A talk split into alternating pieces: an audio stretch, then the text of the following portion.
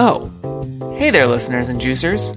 Before we get into today's episode, I wanted to let you know that if you have fallen in love with the Draw Your Dice podcast and want to help put some new fruit on the table, but don't feel comfortable making a monthly commitment, well, you can support the show via the ACAST supporter feature.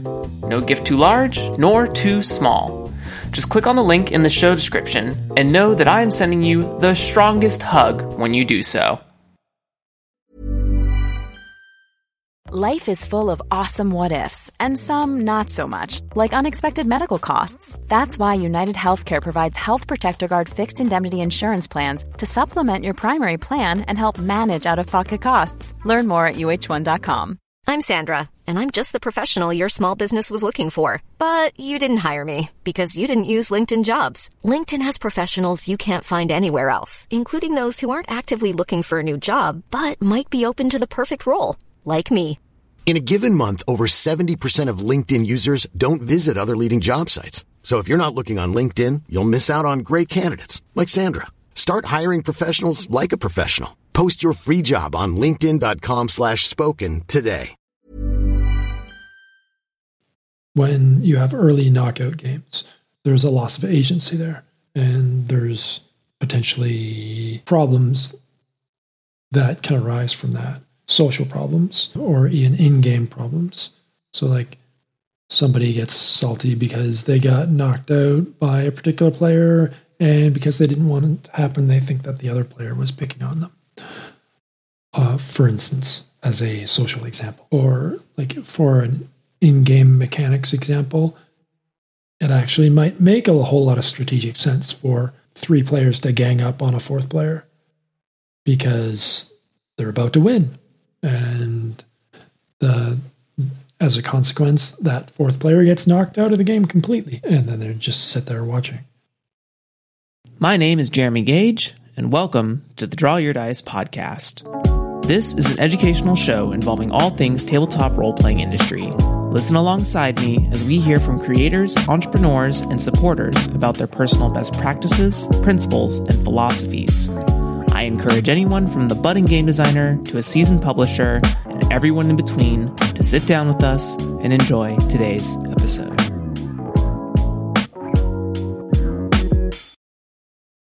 Hello, everyone. Welcome to the Draw Your Dice podcast. My name is Jeremy Gage, as you heard in the intro, but today is not about me, as always. Not one episode is about me. Actually, there's one episode that's about me. You don't have to worry about that. I'm really excited today. I have a, a, really cool veteran designer here for us today with 20 years of game development experience from video games all the way to tabletop RPGs, director, actor, head of Berdandy Studios. That's a key to who it is. I would like to welcome Andy Berdan. thank you. Thank you. Great to be here. Just a little bit of a clarification. Sure. Uh, I'm a game designer in the tabletop uh, space. I'm a game programmer in the video game space.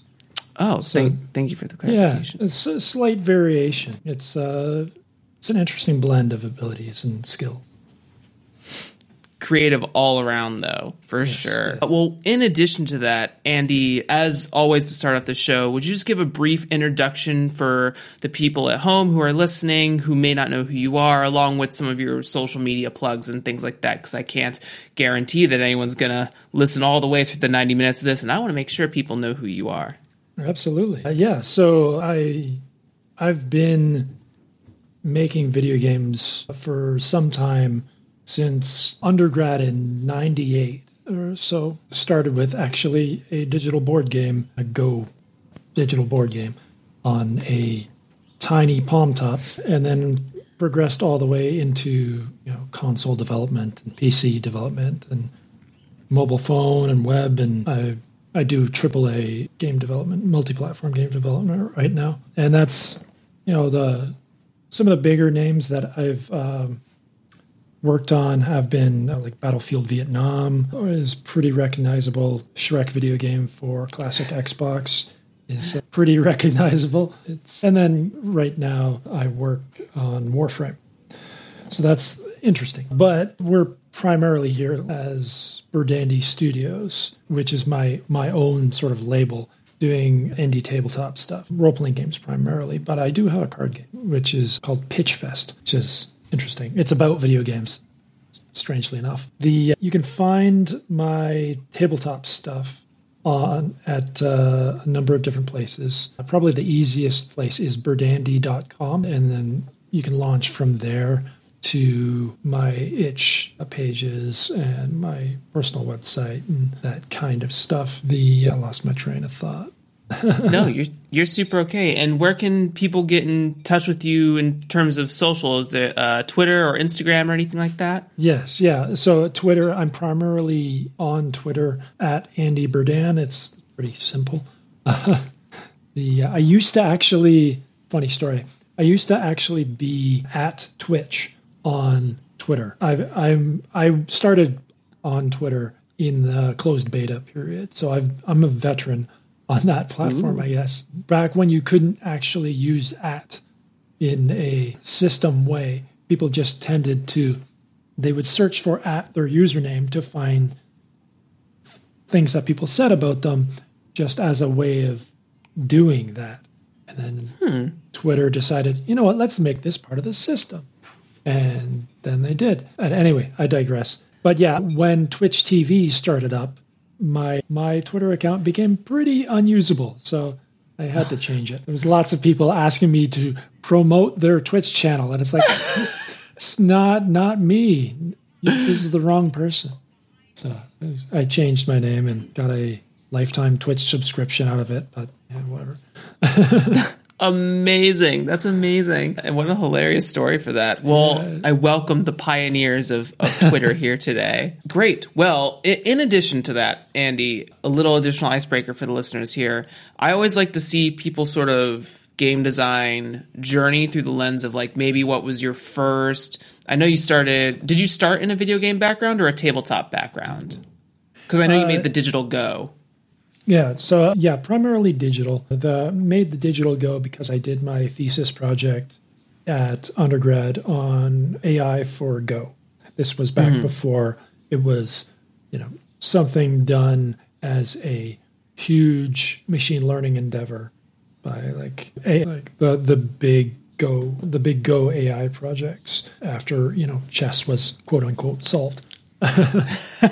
um, but this was way before that, and the state of the art in open source at that time was GNU-Go, which was still a pattern matching system, and with rule based stuff. As the AI progressed, they developed mechanisms that the AI sort of played itself and learned from itself so they could more rapidly iterate and do it's called adversarial machine learning so it Ooh. fights itself. But that was that was after I had uh, done my thesis project, and I just basically made GNU Go uh, maybe a little bit better, not enough for me to bother contributing to the code base, but my small experiments were eh, it was a little bit, but yeah, mostly incidental that it was a board game attached to that project, and then I went from there to. Uh, game development company, which then got bought by Dice, which then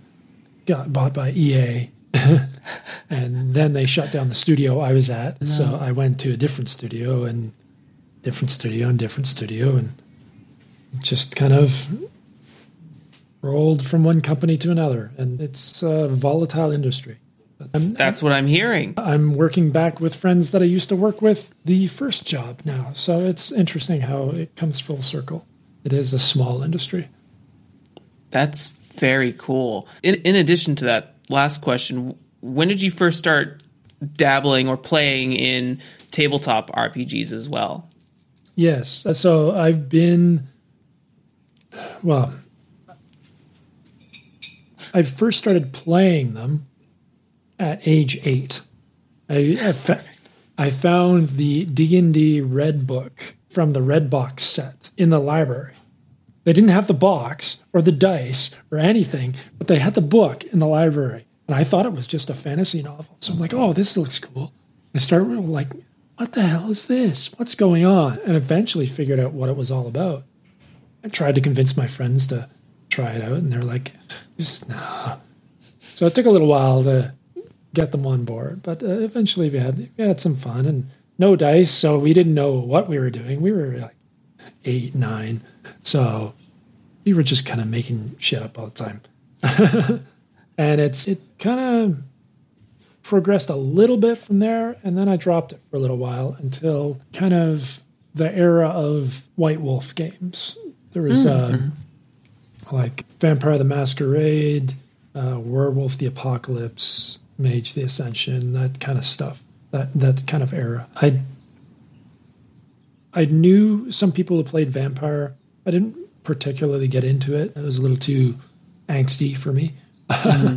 but mm-hmm. I I did fall into Mage quite a bit. Quite enjoyed that one and the sort of exploration of reality and the creativity of that. And then kind of life took over and role playing games kind of took a backseat for a bit. And then I don't know, maybe eight or nine years ago, I started missing it and got back into it. And after a while, I decided one of the games I was playing, which is The Extraordinary Adventures of Baron Munchausen. It's largely a prompt based game. So you're, it's a competitive, how did he describe it? Competitive lying drinking game. So you would sort of boast about your accomplishments as a baron, a peer of the Baron Munchausen, and the you try and do the person who has boasted previously.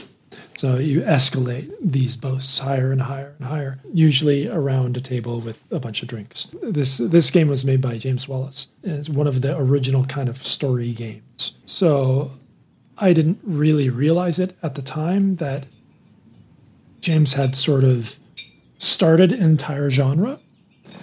At the time, I was all about Twitter, so I was like, oh, you know what? I wonder if he's on it. Sure enough, he was.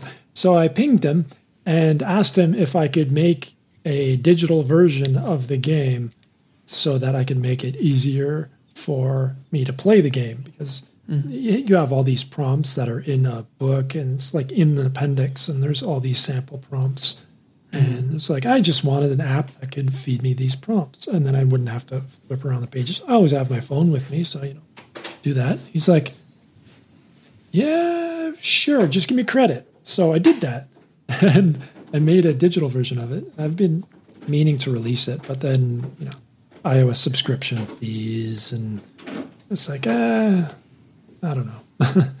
so I, I have it. I have it done. I have the code. I just I don't know.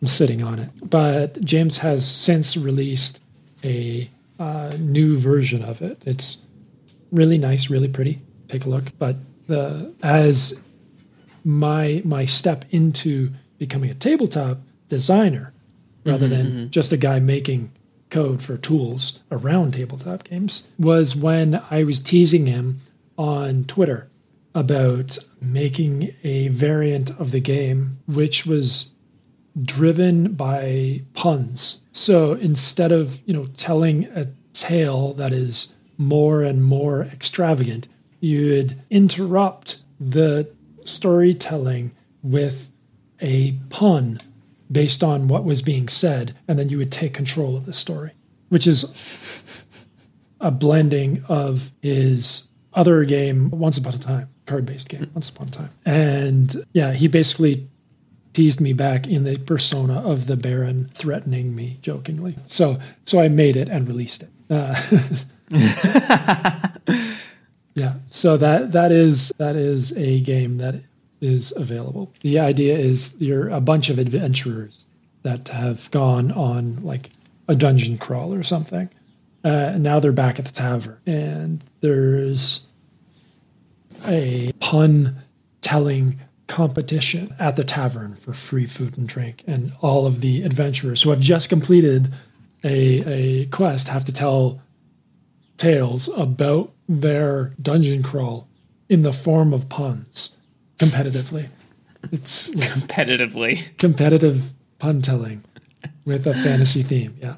It's it's interesting. And that that's the one that kind of started the whole thing. The the big game I have right now is Well, it's kind of two big games that I have. Lots of little experimental ones, but the two biggest are uh, Pitch Fest, which is a card game, and that was actually uh, making a game that sort of codifies the fun parts of game development.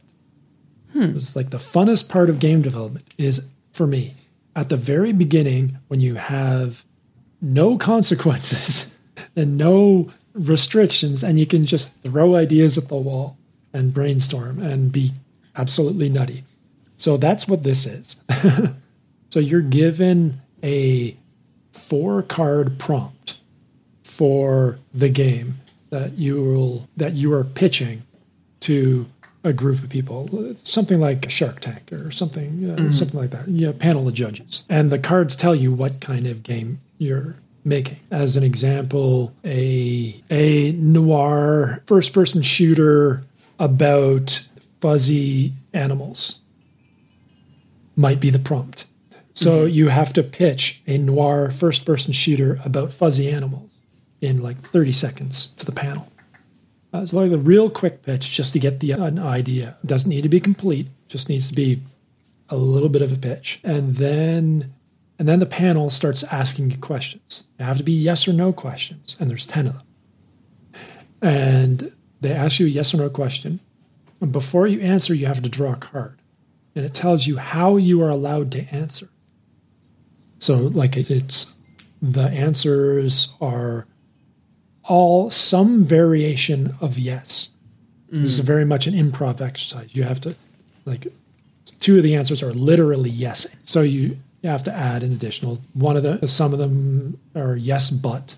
So you have to sort of twist something that's already been said. The we're working on that is another possible answer where it's like yes but in the future or the a clarification question where you ask for clarification so what do you mean by something and then you then it goes back to the original person then give more stuff and then you have to answer yes.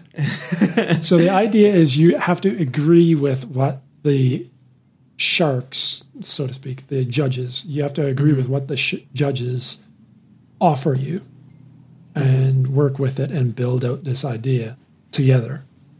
Uh, sort of adversarially if you want to play it that way or you can be collaborative and build off of what people say. Or you can like throw out all sorts of wacky random stuff and make it super zany so it's it's fairly good fun you, you so you answer all these 10 questions and then at the end you decide what you want to name this game and it's it's uh, it's pretty fun. I was pretty sure that I was going to have to publish it when the first time I did a play test for it. I went over to a friend's place. It was like an after dinner game kind of night. Uh, we ended up playing the game over and over until three in the morning. The game plays in 10 or 15 minutes. So we just kept on playing it over and over and over again for what's the math there? Seven or eight hours. Wow. So, yeah.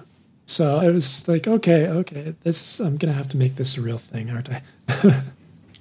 so yeah, that was that was pretty good. So I the there's a video game version, there's a movie version, and I'm working on a tabletop edition right now, and a unified edition that merges all three. So that you can merge them. They all have the same format, the same mm-hmm. card backing, so you can literally merge them together. Like hmm. like say the card game Fluxx, you can just mash stuff together and it still works just fine.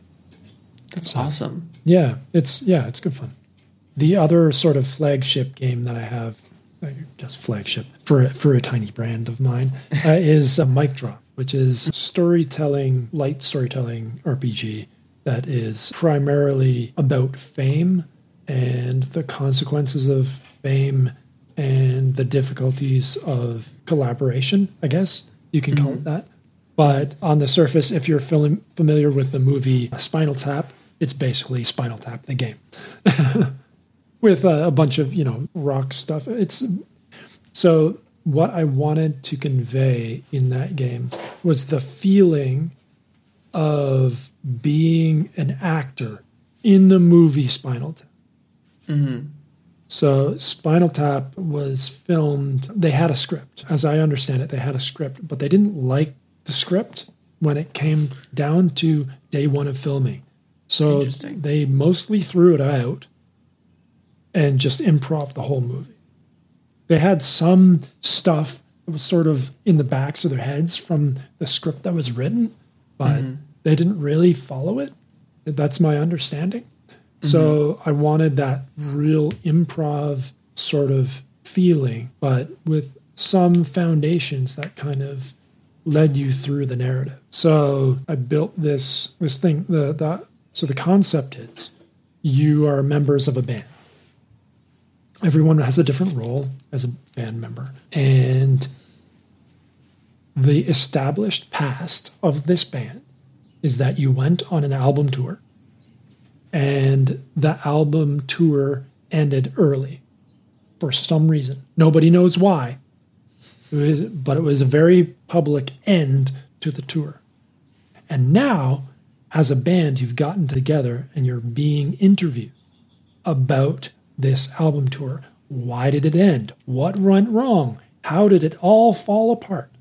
And that's what you do during the game is you get interviewed as to how it all fell apart. How did it all go down? All tell all. And it has some interesting mechanics like confessional booth kind of mechanics where you get like a reality TV kind of like one on one with the camera, but you can still have people barging into the confessional booth and mm-hmm. offering their input and collaborative storytelling in that way. It's it's it leads to some good drama. Uh, as far as the next steps, I'm working on a sort of generic framework for it so that it can be leveraged to other kinds of interviews. So you mm-hmm. have like FBI interrogations, direct mm-hmm. like like detective crime stuff, all sorts of uh, things that could not necessarily be attached to music in general, I guess. The the heist mechanic is, is fun, but uh, I haven't quite resolved that that challenge yet. Um, also, considering a card based because the game runs with a GM, so mm-hmm. a card based version of the game where the, a deck of cards essentially acts as the GM, mm-hmm. uh, so that you can play it GMless effectively. Yeah, I was about to say it has sort of like this GMless energy to it, and I know yeah. for Mic Drop, I find it really fascinating this one-on-one confessional booth style of narrative storytelling. And I was going to also add that it seems very hackable in terms of the genres that could be displayed with this style of game. I know I've not seen Spinal Tap, unfortunately, but it the game also sort of reminded me because you mentioned it's like a mockumentary mockumentary style of game yes. in like spirit. Yes, and I was thinking of like I love the '90s and all those sorts of shows. Where it's like where were they? Where are they now? Sort of things. What happened to the band? Like band those band interview things on those sort of reality television shows. And I it kind of sent me back to like when MTV was actually TV back in the day and had the music right. videos and stuff like that. Yeah, absolutely. Yeah, it feels like anything where you have like at the core of it all you really need is a a hidden story mm-hmm. that you're uncovering through questioning. Mm-hmm. And that that's that's really the only requirement for this kind of gameplay is that you want to interrogate what's hidden, uncover what's hidden through play. And there's so many things can, that can fit into that thing: murder mysteries, mm-hmm. uh, crime, Mm-hmm. Um, fame, obscurity. That's just I was off even, the top of my head.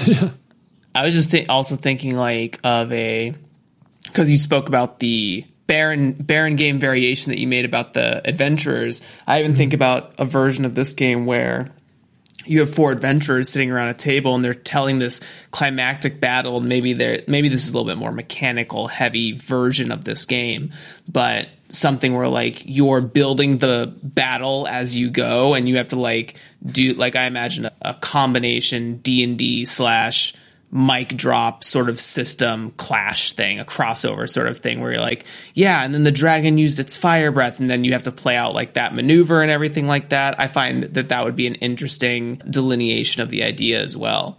Mm-hmm. Yeah, that that would, that could work very well.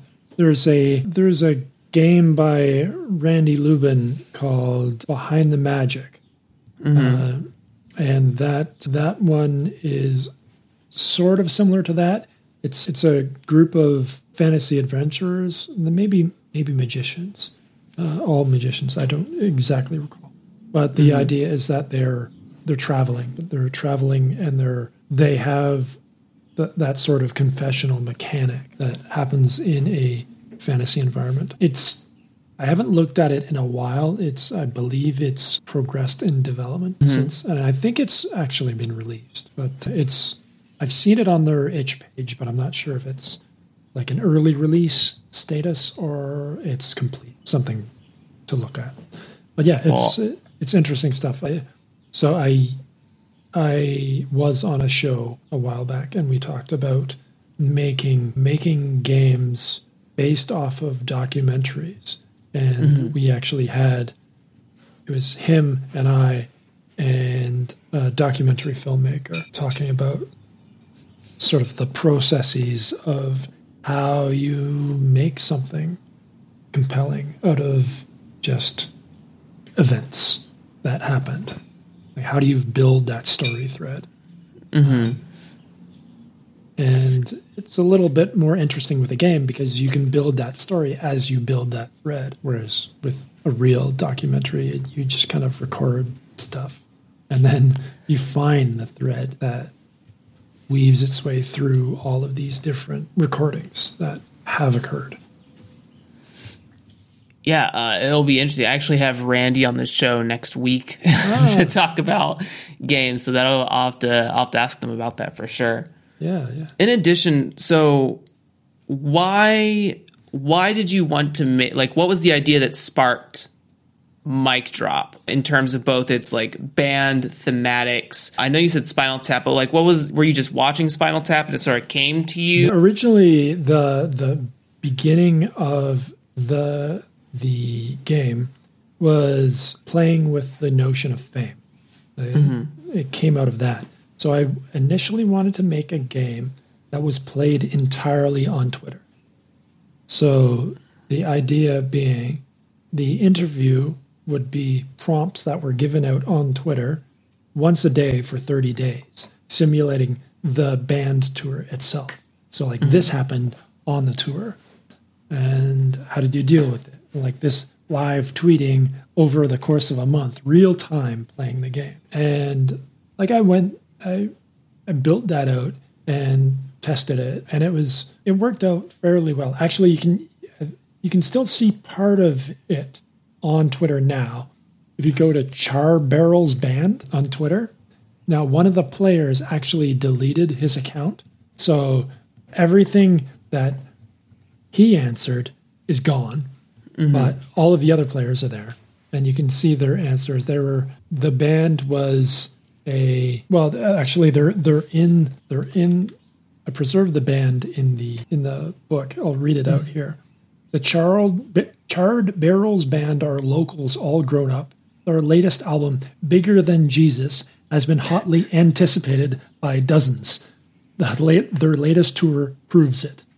Genre is moonshine bluegrass. Tour and album is called Bigger Than Jesus. Previous albums, Whiskey Dixie, Street Signs of Parking Lots. But yeah, it was so we played that out actually on Twitter and found that it was a challenge to stay engaged over the course of a month. So shifted tracks to make it an around the table experience or around a video camera experience in these these days of video gaming, yeah, uh, video based tabletop gaming. And but there's still the optional social media component to the game. So in between scenes, you have the option of um, going to social media and bitching about your fellow band members and what just happened. So you can sort of subtweet about stuff that's happened and that's that's a good time. You create some alternate Twitter personas and just kind of yell at each other, and then you have this interesting sort of record of alternate reality fame that happens. Yeah. I I love because you included those mechanics into an optional rule for the game. You're able to Yes. make a Twitter sona and kind of journal out to the fans as you as you play this, which is really exciting and kind of leads me into talking about, especially because you sort of centralize from a video game background, being a programmer. One of the things that me and a friend of mine, Spencer Campbell, are, are exploring this idea of live design, the concept in which we make a tabletop game that is that, that will never go to print. It's something that exists in like accessible e-reader formats and things like that. They maybe have like their own website ecosystem or virtual tabletop ecosystem, maybe on mobile and stuff like that. And so I guess what's interesting to me about Mic Drop is that you sort of design something that uses the zeitgeist of social media to emulate uh, a narrative, which is very cool. It's you kind of like did the full version of what me and Spencer think about when we think about these games. We have ideas that are a little bit more like crunchy that require like battle maps and things like the virtual tabletop sort of Roll20 experience or whatever but we're thinking about those principles of games. Where i mean you have you have 20 years of experience but were there any extreme challenges you found in developing the first version of of this game which was like twitter proposed? And then do you find that people don't use the t- I don't know how many people have played play tested this game for you, but do you find that there were any more people that use this Twitter Sona optional rule in your playtests or who you showed in the game to? So the as far as the the games, I I would say that Mic Drop is Mic Drop is essentially in soft launch. It's mm-hmm. available. I haven't really banged the drum, so to speak, pun not intended.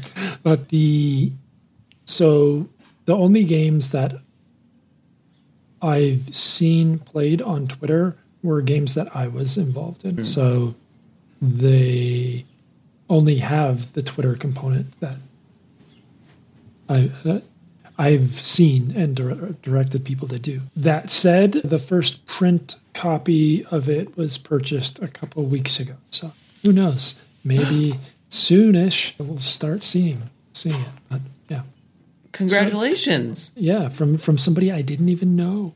yeah, are the it's best a, It's a milestone. Yeah.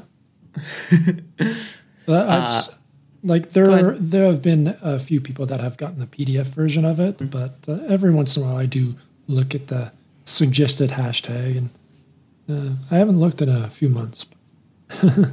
Should check again. Who knows?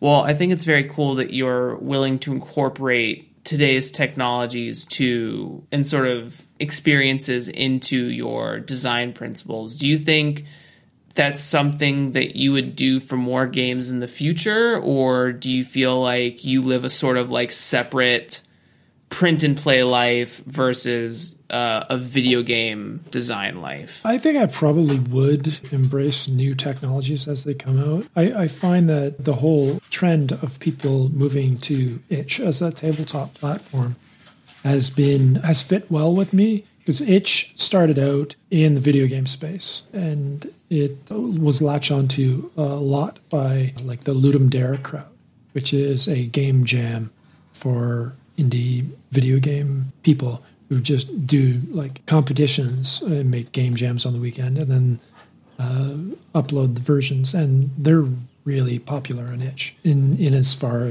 in so much as like itch has specific functionality to tie into specific ludum dare tagged events uh, so you can you can see that kind of stuff. A friend of mine runs Ludum Dare. I used to work with him at uh, a couple of different companies, but then he went out on his own. But yeah, he's he's been at it for a while. The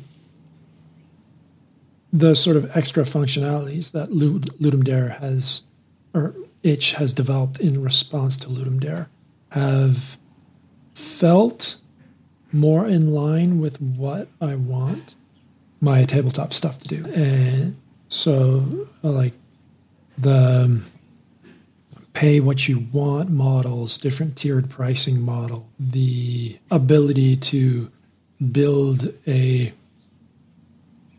sort of crowdfunding option into itch so that you can you can actually put a product on saying okay i'll give you a minimal version of this but i have to pay people to get art and mm-hmm. layout and fonts and that kind of stuff and i can't afford that on spec so i'll put up a minimal version and as people buy into it mm-hmm I will give free updates to anyone who has bought already.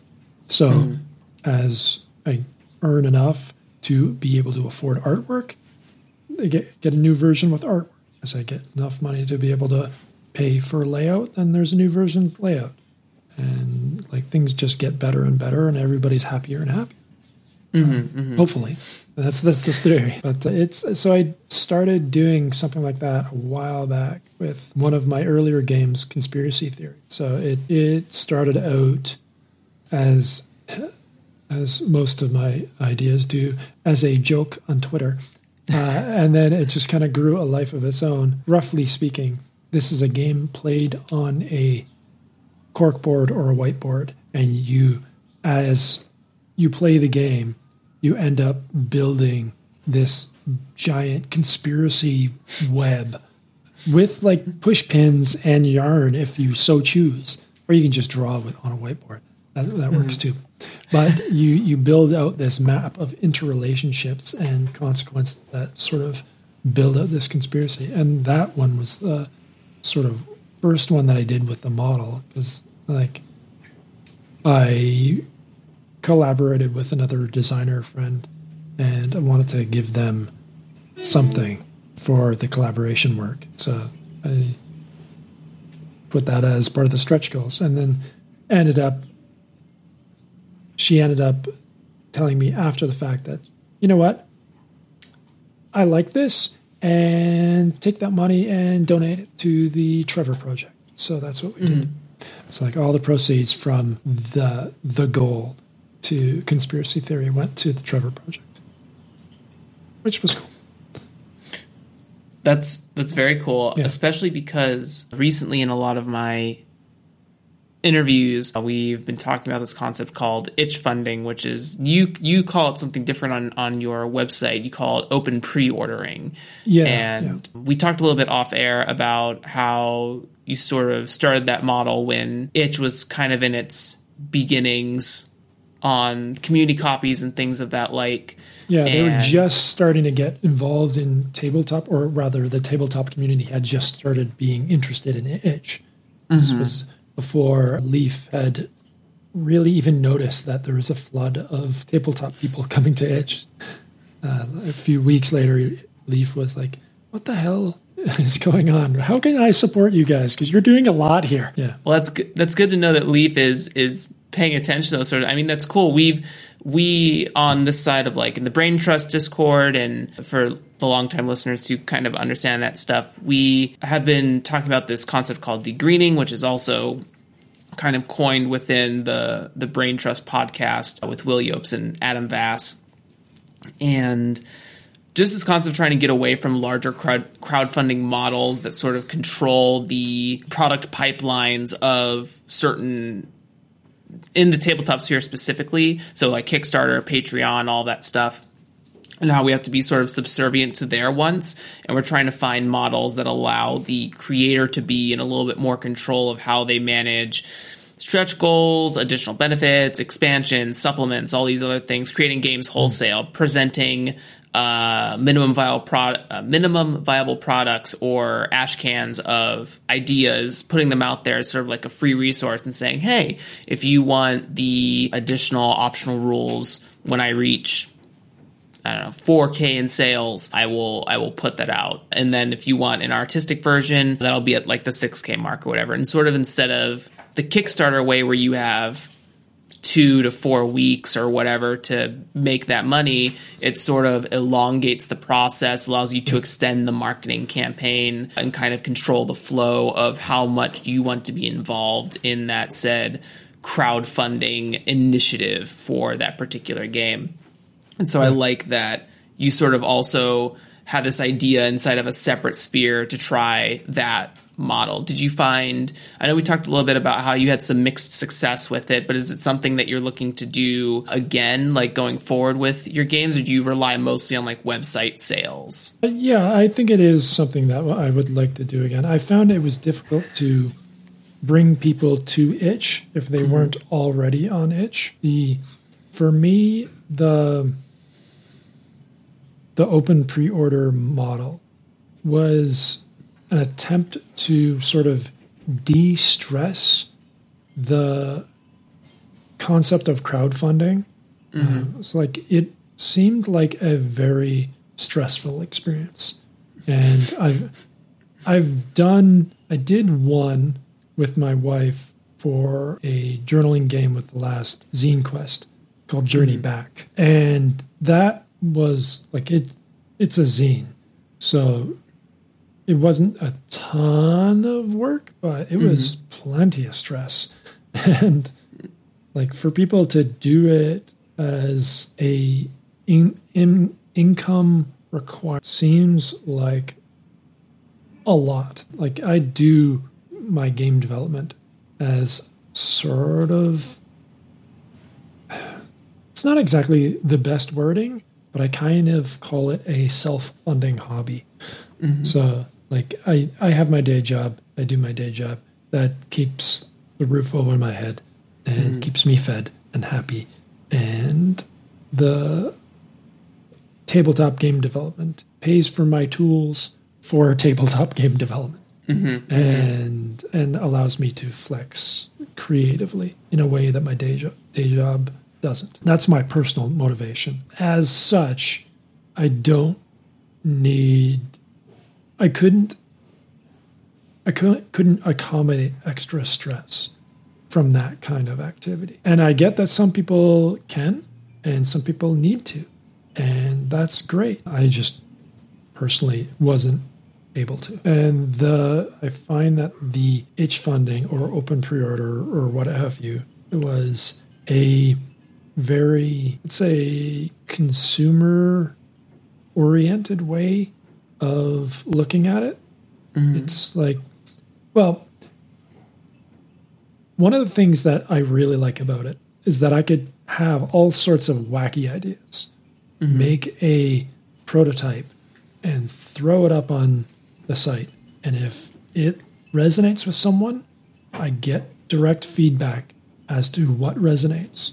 Mm-hmm. And then I make that thing. Whereas with Kickstarter, you spend, I don't know, three to six months preparing for a Kickstarter, launch a mm-hmm. Kickstarter, and then, oh look, nobody wants it, mm-hmm. and that's that's disheartening, yeah, to say yeah. the least. And but this way, it's it feels like a much more approachable way of finding out what the community, what the market honestly, what the market wants. Mm-hmm. You see it in your download number. You see it in your your sales number. Even it's, if it's just a product that's pay what you want, you see it in your stats. It's like, oh, this is popular. This is where I will put my energy. Mm-hmm. Like, for instance, I talked about my Pitch Fest game. This was just like a wacky idea that I decided to play at lunches with the guys at work at my video game job, and it got to be just so popular. It's like, okay, well, I guess I need to put more effort into this and make it a thing. And then it, it became more and more popular. And it's like, okay, well, I demoed this at a local convention, and it was weird. Like I had some friends was like, okay, where's that card game that you have? Let's just start playing it right here on this empty table. I didn't even have a booth at this convention. There was just an empty table. I was I was judging I was judging games that were submitted to a competition, and that that competition had finished. And a friend of mine's like, "Okay, the game you brought, let's let's see it, let's play it." In like 15 minutes, I had a crowd of 30 people crowded around the game, just kind of listening to what was going on, uh, and awesome. occasionally jumping in. It's like, okay, well, this is this needs to be a thing. I had no idea, honestly. So, like, I think a lot of people are per, pretty bad at sort of guessing at what the public is going to want. Mm-hmm. Like, there are entire industries devoted to guessing what the public is going to want. Uh, that is not my profession. Yeah. Yeah. so I just I make prototypes and I let them tell me what they want. Uh, and with the open pre-order thing, then that's a way for me to get that data pretty easily. The problem is I have to get them to the area that has the open pre-orders, and that's the Yeah. challenge. You know, you have to you have to find that audience first to find the subset of the audience that can be interested by a particular game. So mm-hmm. that's the challenge. That's good. That's good insight, especially when you talk about how you let the interest dictate. Like you put up any idea you can into a space, and then, or one one I one way conceptually is to put any idea that you have into a space, and then see what sort of bait bites. You know what I mean? Like it's you throw it into the lake of interest, and then whatever the fish are biting on that day, you're going to use that bait again. So you might as well like work on it. And I think that's also in combination with your own want to work on that game. And but I think that's a really cool idea to because one of the sayings I, I have on the show often is that knowledge is only useful if it's applied. And so without that data, without that interest, it's hard to know like where one should direct their energy. And uh, you can't get that direction if you keep all of your ideas inside of a Google folder that don't see the light of day, that only see your eyes, right? Right. Yeah, absolutely. To that effect, I, I built some tools a while back that allowed me to sort of write a markdown document mm-hmm. and then build that and export that into both PDF and EPUB formats and then upload it directly to Itch as a project. It, I haven't quite finalized it, but it's it's like lowering the barriers between my brain and the public is is an interesting thing. It's like I can just get stuff out there and have people try it. And whether or not people like it or not, that's on them to let me know by you mm-hmm. know downloading things and trying things and and using the rating system on itch, which is so underused. But mm-hmm. yeah. I think Yeah. that in addition to that, it's also like even if they don't play the idea, even talking about it, like someone just shooting up a comment or a discussion board or responding to a devlog or something like that can also be a great way to engage with criticisms, feedback, and get maybe even new fuel for the fire. Someone could point out something where like, hey, this game sort of reminds me of X media, and you're like, huh. I didn't. I've never thought about that. Let me check that out and see if that see if that tracks right and gives gives you fresh, as I always say, fruit to make juice with. Yeah, yeah, yeah, absolutely. The uh, the tabletop development community or industry, uh, I guess, is one similar to I guess the music industry. It's one of heavy remixing. There, there's a lot of evolutionary design that happens rather than revolutionary design. That's not to say that revolutionary design doesn't happen.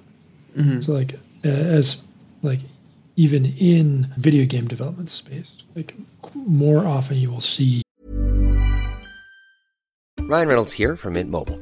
With the price of just about everything going up during inflation, we thought we'd bring our prices down. So to help us, we brought in a reverse auctioneer, which is apparently a thing. Mint Mobile unlimited premium wireless. Ready to get 30, 30, bit to get 30, bit to get 20, 20, 20, bit to get 20, 20, bit to get 15, 15, 15, 15 just 15 bucks a month. So, Give it a try at mintmobile.com slash switch. $45 upfront for three months plus taxes and fees. Promo rate for new customers for limited time. Unlimited more than 40 gigabytes per month. Slows. Full terms at mintmobile.com. Ready to pop the question and take advantage of 30% off? The jewelers at BlueNile.com have got sparkle down to a science with beautiful lab-grown diamonds worthy of your most brilliant moments. Their lab-grown diamonds are independently graded and guaranteed identical to natural diamonds, and they're ready to ship to your door. Go to BlueNile.com to get 30% off select lab-grown diamonds. That's BlueNile.com for 30% off lab-grown diamonds. BlueNile.com. I'm Sandra, and I'm just the professional your small business was looking for. But you didn't hire me because you didn't use LinkedIn jobs. LinkedIn has professionals you can't find anywhere else, including those who aren't actively looking for a new job but might be open to the perfect role, like me. In a given month, over 70% of LinkedIn users don't visit other leading job sites. So if you're not looking on LinkedIn, you'll miss out on great candidates like Sandra. Start hiring professionals like a professional. Post your free job on linkedin.com slash spoken today. Evolutionary games come out. They're just refined or a better version of something, or they take one thing and just go a step or two further than was previously done. And then it's different enough to be uh, a new product.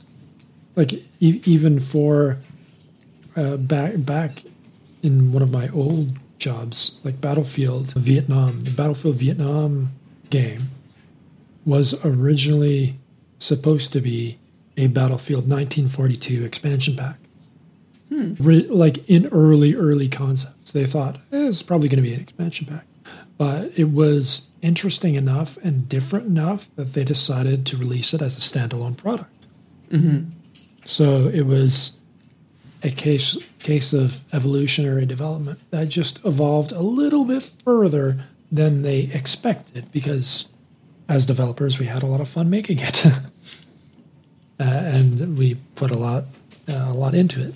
So it, it just got more and more support internally and became a bigger and bigger product.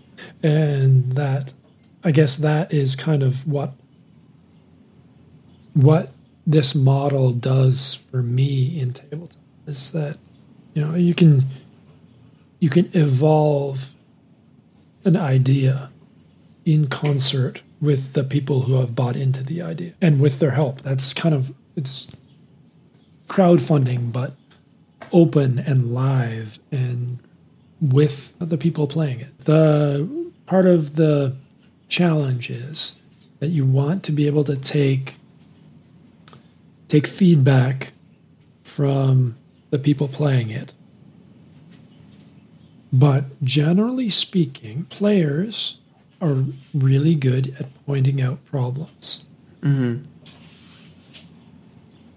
And, they, and great at offering feedback to that. Some people will offer potential solutions to those mm-hmm. problems. They don't usually consider the bigger picture with hmm. those solutions. So your internal editor has to definitely come into play when getting the feedback. Absolutely listen to everything, all of the problems. They're going to be real problems for that individual. The hmm. solution, if one is proposed, may cause other problems. So it may even be a solution that you've thought about yourself in the past, for instance. But there, it's almost guaranteed that the player hasn't considered all of the things that a designer has also considered in making the game. Maybe not. I guess it depends on the idea. Yeah. But always listen. Always listen to problems. Always listen to the questions, not always the answers. I guess. This mm. mm-hmm.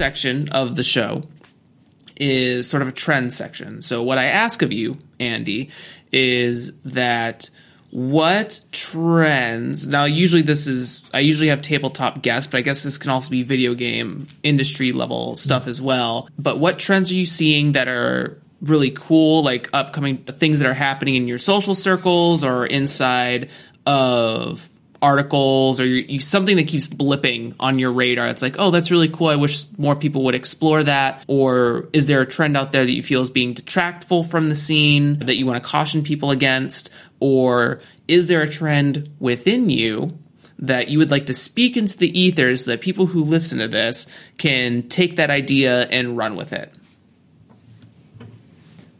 Yeah that's that's super interesting. So i, I don't in in my video game day job, I don't typically do much trend following. Like mm-hmm. I've got I've got stuff to work on and I work on it. It's like I listen to the designers. They tell me what to do. So in terms of video games for what I play, I've been enjoying sort of the I guess there's more been more of a trend of cooperative play lately, mm-hmm. or even um, there's been a few games that Among Us comes to mind, cooperative but traitor traitor mechanics, which can mm-hmm. be interesting. But uh, cooperative play, cooperative remote play, has been a big thing for me because it, it it's nice in that you can have various players with differing skill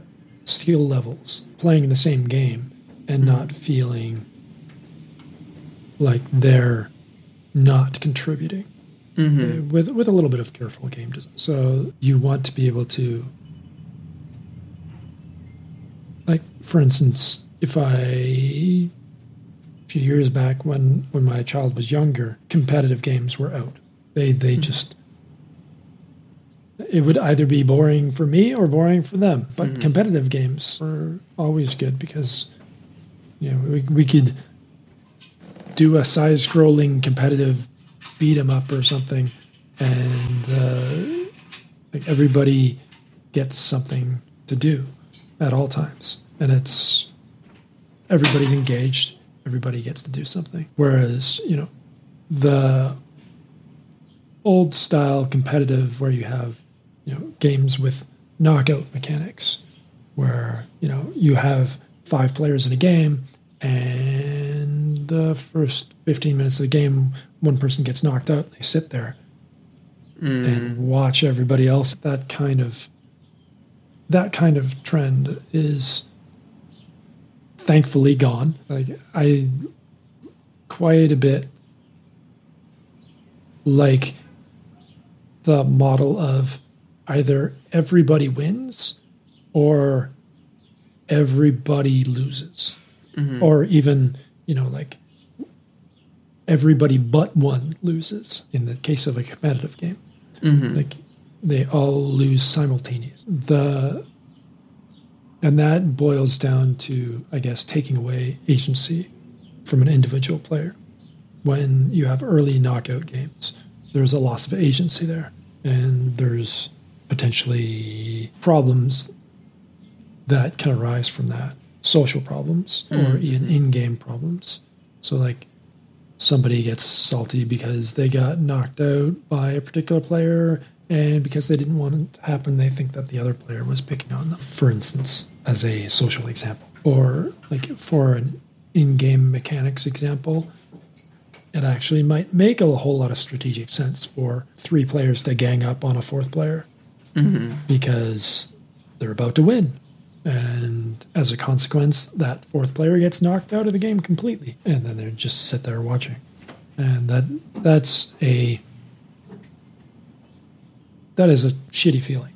yeah, uh, yeah. I've played a couple of quite a few like social deduction games and like competitive games where uh, sometimes I am that person. And it feels like, you know, depending on the group, it feels fine. But in other groups, it feels like it's a punishment. It feels like, you know, you weren't good enough at the game so you have to sit out. Like that's that's the yeah. re, that's the reward cycle that you're experiencing as the loser in some of those facets, right? And that is that does not feel good when it's often.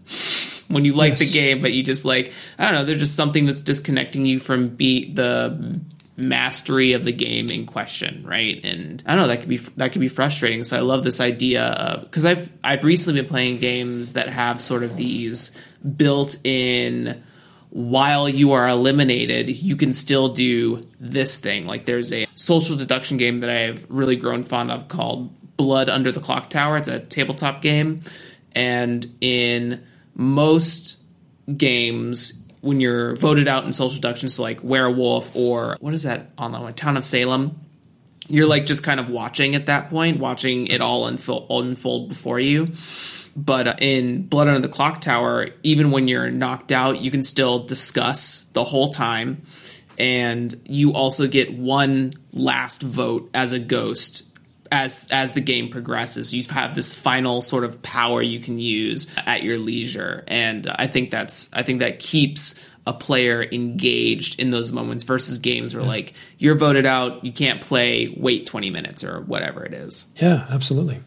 Yeah, having having I guess like post elimination mechanics or comeback mechanics, recovery mm-hmm. mechanics. Like Mar- the Mario Kart Blue Shell is kind of a famous example. It's like yeah. you're in last place, so you get the better goodies that mm-hmm. you know get you a chance to come back, but they're still somewhat avoidable mm-hmm. by the person in the lead. So it's not guaranteed um, yeah. that you're going to be able to come back, but it's a it's a it's a balancing effect. Sometimes I feel like the blue shell example goes maybe a little too far, maybe a little too powerful, but mm-hmm. uh, it, it is what the game is. There's a risk there that if the game has too many balancing mechanics, that the game can drag on longer mm-hmm. than it needs to. So if you keep pulling the leader down, it can mean that you don't reach the win condition in a reasonable way. I've seen that happen social where people are enjoying playing the game.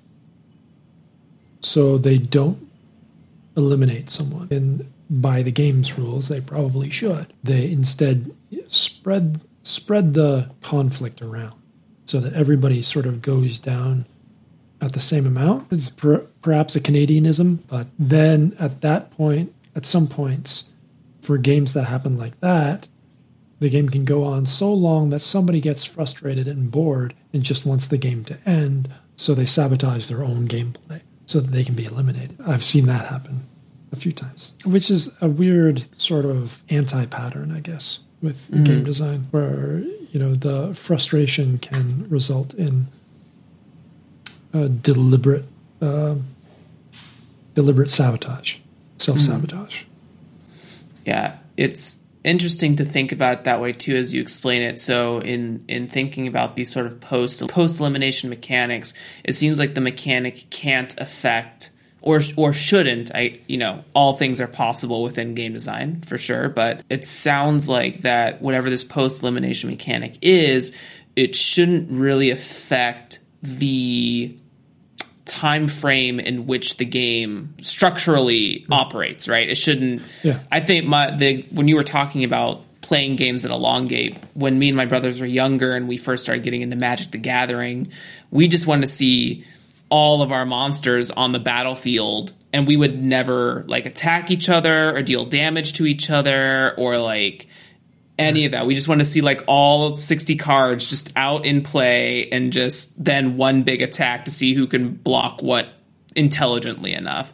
And games like that would last uh, I don't know 45 minutes, which is I don't know. I don't know if that's like Magic's intended time frame at all, but I get the feeling that on a competitive level, most games are going to last you anywhere from 5 to 15 minutes. So like we're really stretching the ball on that one.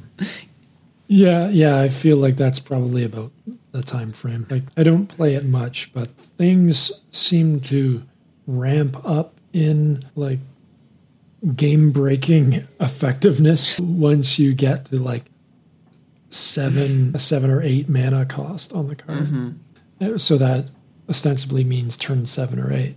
Yeah. um, if you don't have mana accelerators. So in in theory, you have something big and nasty around that time frame, and yeah.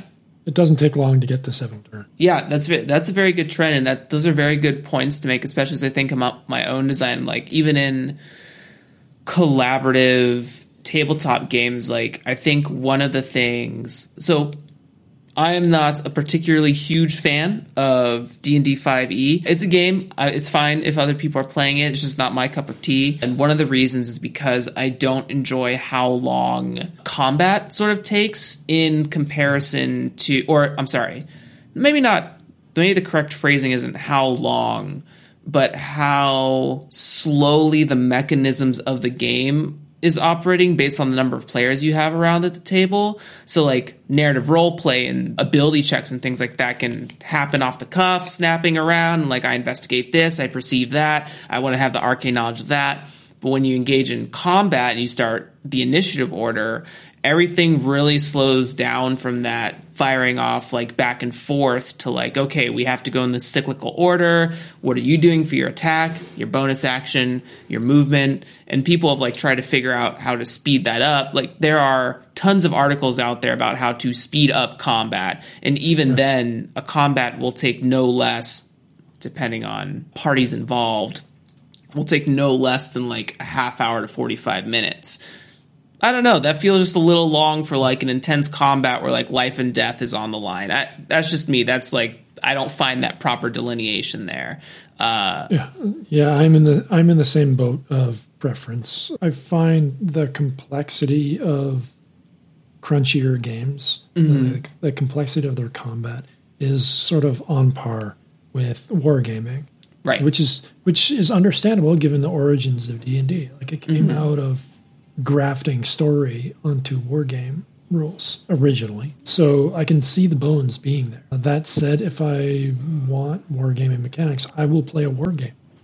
right. Spoiler, I don't play war games. So yeah, I'm far more interested in the story aspects. And like to me, combat serves to add to the story, not as a consequence of itself. Like combat for hmm. combat's sake is not interesting to me. Using combat as conflict to answer a question that the story might pose who who wins in this physical conflict who doesn't sure hmm. you can you can decide that using combat mechanics but it doesn't need to be this big strategic or tactical endeavor for that story to be answered or that story's question to be answered. And that that's i guess that's why you have different genres of game. The i think the people who i'm making broad generalizations here.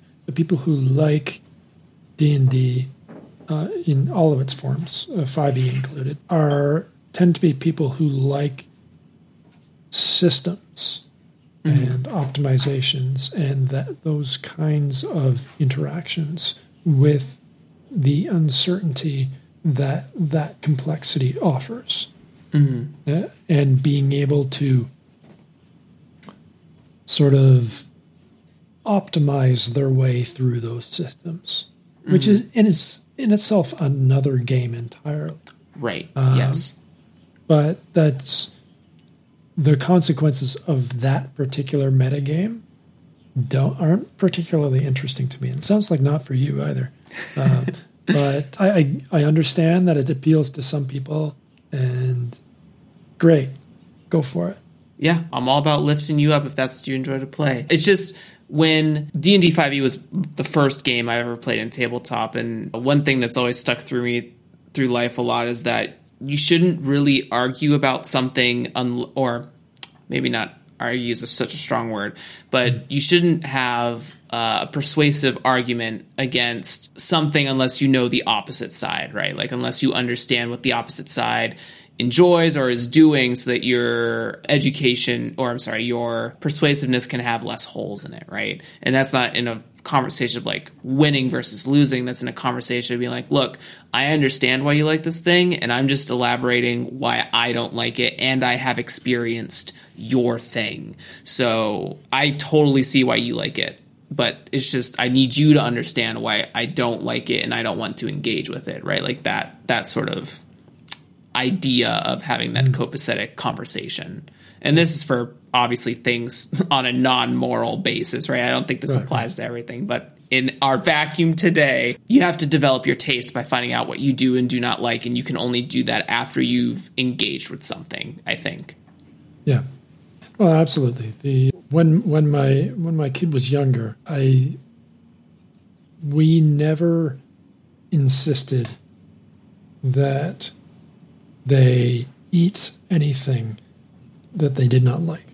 Mm-hmm. However, we did insist that they could not say that they don't like it if they don't try it. Right. But they could literally try one bite, decide they don't like it, and eat something else on their plate. Yeah. Uh, and that's, I think that's a fair thing to say. Like, you cannot say you don't like something unless you've experienced it. Yeah. Or something very similar to it. Mm-hmm, mm-hmm. Sure, I don't like I don't like strawberries, so it's fair to say I won't like a strawberry shake. Sure, sure. yeah. So I I I'm not a fan of D and D, so I'm not going to like D and D Zendikar.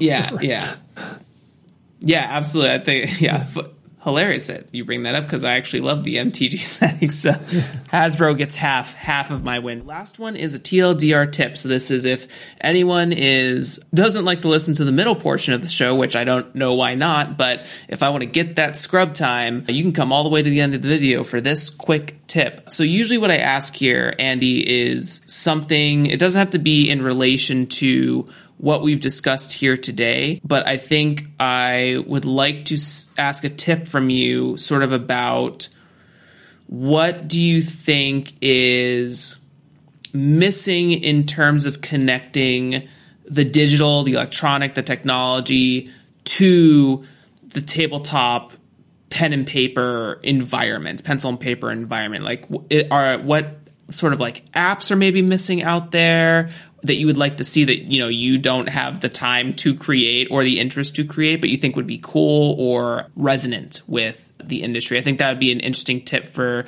me. I think this is a selfish tip in my direction but for anyone who's looking to sort of ex- explore this i'll say it modern game design. Right. So that's it's an interesting space that's sort of it's been explored in a number of different avenues. Mm-hmm. There's we have what's it called? D and D Next uh, mm-hmm. has sort of gotten the the giant gorilla in the room, you know, taking their their books online into a digital space, and you, mm-hmm. you, know, you can subscribe to the digital collection of the books. The recently the what is it? I forget the name for it but one bookshelf, a company with their oh drive through RPG. Yeah, but they they have a thing like you can access their your library on a mobile device now, and oh, it's somewhat limited, but I feel like actually having uh, I don't know if you use like library book reading apps like Libby or Overdrive mm. or something like that, but something like that for the RPG space would be phenomenal because I have mm. I have gobs and gobs of RPG PDFs, mm-hmm. and having something that could give an RPG friendly way to providing access to that kind of uh, rulebook content that mm-hmm. would could support all sorts of different stores. So you can get indie RPGs from itch or from the developer's own websites or drive through rpg or uh, whatever their DM's Guild, whatever all their different one bookshelves, different uh, sub brands, and or you know the D and D stuff. Like sure, there is DRM stuff that might be an issue, especially with D and D. Uh, mm-hmm. I think that's why they have their own app. They can keep that content locked down from piracy and all that stuff. Mm-hmm. But that said, I don't know how. Honestly, I don't know how much piracy is an issue in the tabletop game world, Mm-hmm. it's hard. It's hard to gauge because you don't really have interaction tracking with PDFs like you do with video games. Like if you have a if you have a video game that starts up and it you know uh, it logs into a, an account server, you know that there's a certain amount of people logging in, and if you only have you know if you have say 10 units sold and there's 100 people logging in, well something got something got pirated Yeah, Um, yeah, yeah. but you you don't have that kind of tracking with the PDF. So I'm not sure exactly how much of an issue it is, if it's an issue at all. Like drive-through puts like your your the purchaser's name on every page of the PDF. So if they share it out, then every copy they share it out is going to have their name on it. Mm. I don't know that that feels reasonable to me. You know, if I'm if I'm going to be playing a campaign with like a bunch of other people, they don't necessarily all need to buy the book. If I'm the GM and I'm like, okay, I've got the book. While we're playing the game, you can use mine. That's reasonable. If even with a paper version, it's like while we're you know playing the campaign, borrow my player's handbook, whatever. And digital equivalent of that would be really nice. The interesting thing about that is that there's kind of two ways to interact with uh, game rulebooks. You can just straight out read them, um, cover to cover, for like broad strokes and you know content like setting content and that that kinds of experiences. Or you can use it as a reference document during play. Some books are better one way and better another. And having having in a digital library game library app that understands that modality that dual modality between a reference document during play and an entertainment document outside of play would, mm-hmm. I think, be phenomenal. And that's not something I, I have seen. Mm-hmm. Like, all I've really seen is here's a PDF viewer. Have fun. It's like, okay. Do you think that, as you talk about, it, do you think that has to be something that is a retroactively fitting app, or do you feel like that's a design? Like me and uh, a friend of mine have talked about what if our game was like a wiki. Like I have experienced a couple PDFs that have like hyperlinks inside of them, and it's able to like float me around the book quickly because it sort of understands if I'm looking at this rule, I'm probably going to need to look at another rule, like in the concept of the reference document, right? And Right. do you think that's something that designers who want to sort of like dabble in this electronic space should consider when they're designing their games, like PDF as wiki or e-reader document as a, a wiki sort of hyperlinked object? Yes, I, I think that's a, that's a way of creating a product that serves both modes simultaneously. I guess what I was trying to get at it was being able to have an app that could, like the app itself, could serve those two modalities. So providing potentially different content during different forms of pl- uh, forms of consuming the content. So, for example, I'm playing Soth. I'm playing Soth, and if I'm or uh, looking at the Soth rule, if I'm just reading it, I'm just getting like back to front all the different stuff. When I'm playing it, I'm served like the different there's different rules for different events that happened on a timeline in the game. So if I'm like on different timelines in the game, it would take me to different sections of the rule book. So if they're in Soth, there's like it's it's on a sort of like a day mechanic. If you're on the first day, the first ritual, you have to do a certain number of things. So stuff is relevant to the first third of the book. So you go into the first third of the book. And that's what you get provided. And then as the timeline goes, you go into the next phase. and that data becomes more relevant. And then you pull in additional supplements like the Necronomicon thing, mm-hmm. which is a handout that players get. And then you might provide that as a reference document. If you're in person, then that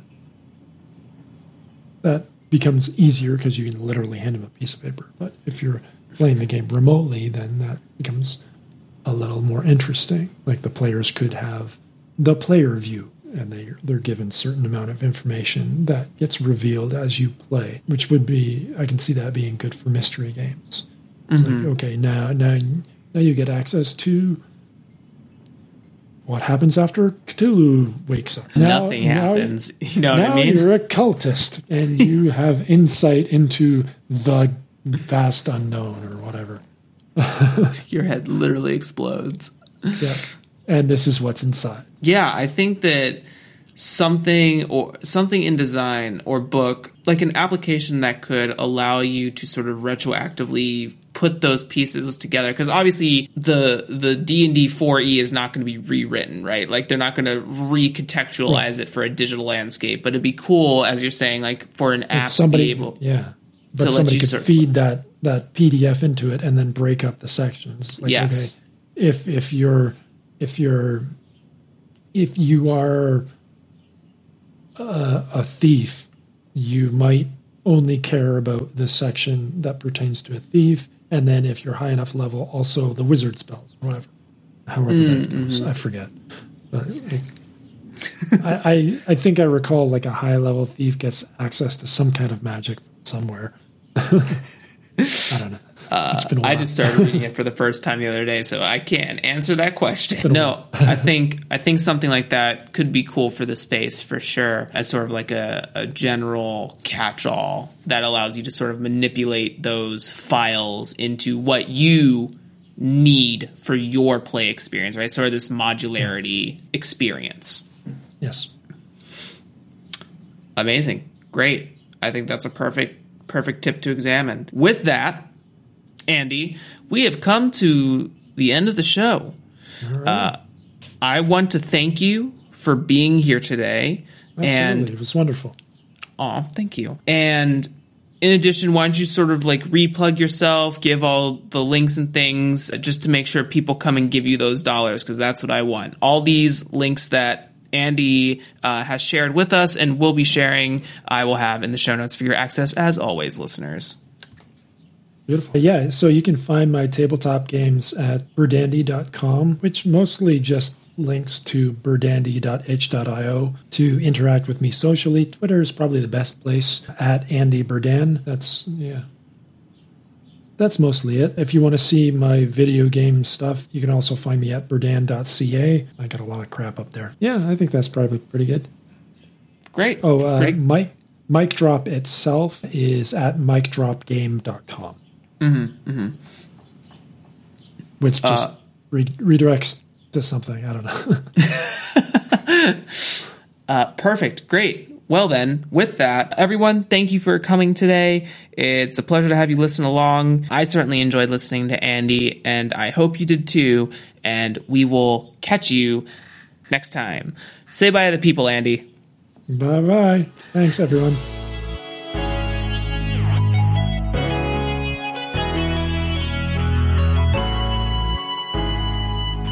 All right, that's a wrap.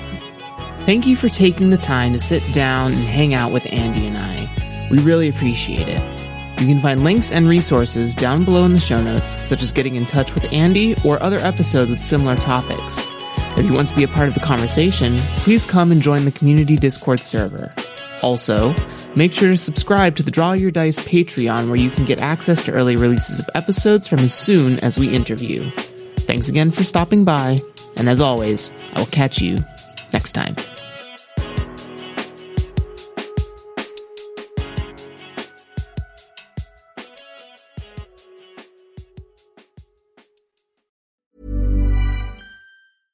Step onto the legendary clay courts of Roland Garros, where the world's best players battle it out for a chance to win the French Open title. Tennis Channel Plus is your place to watch. Stream every court from your phone or smart TV, live in HD. Don't miss a moment with daily live coverage and match replays on demand, beginning Monday, May 20th.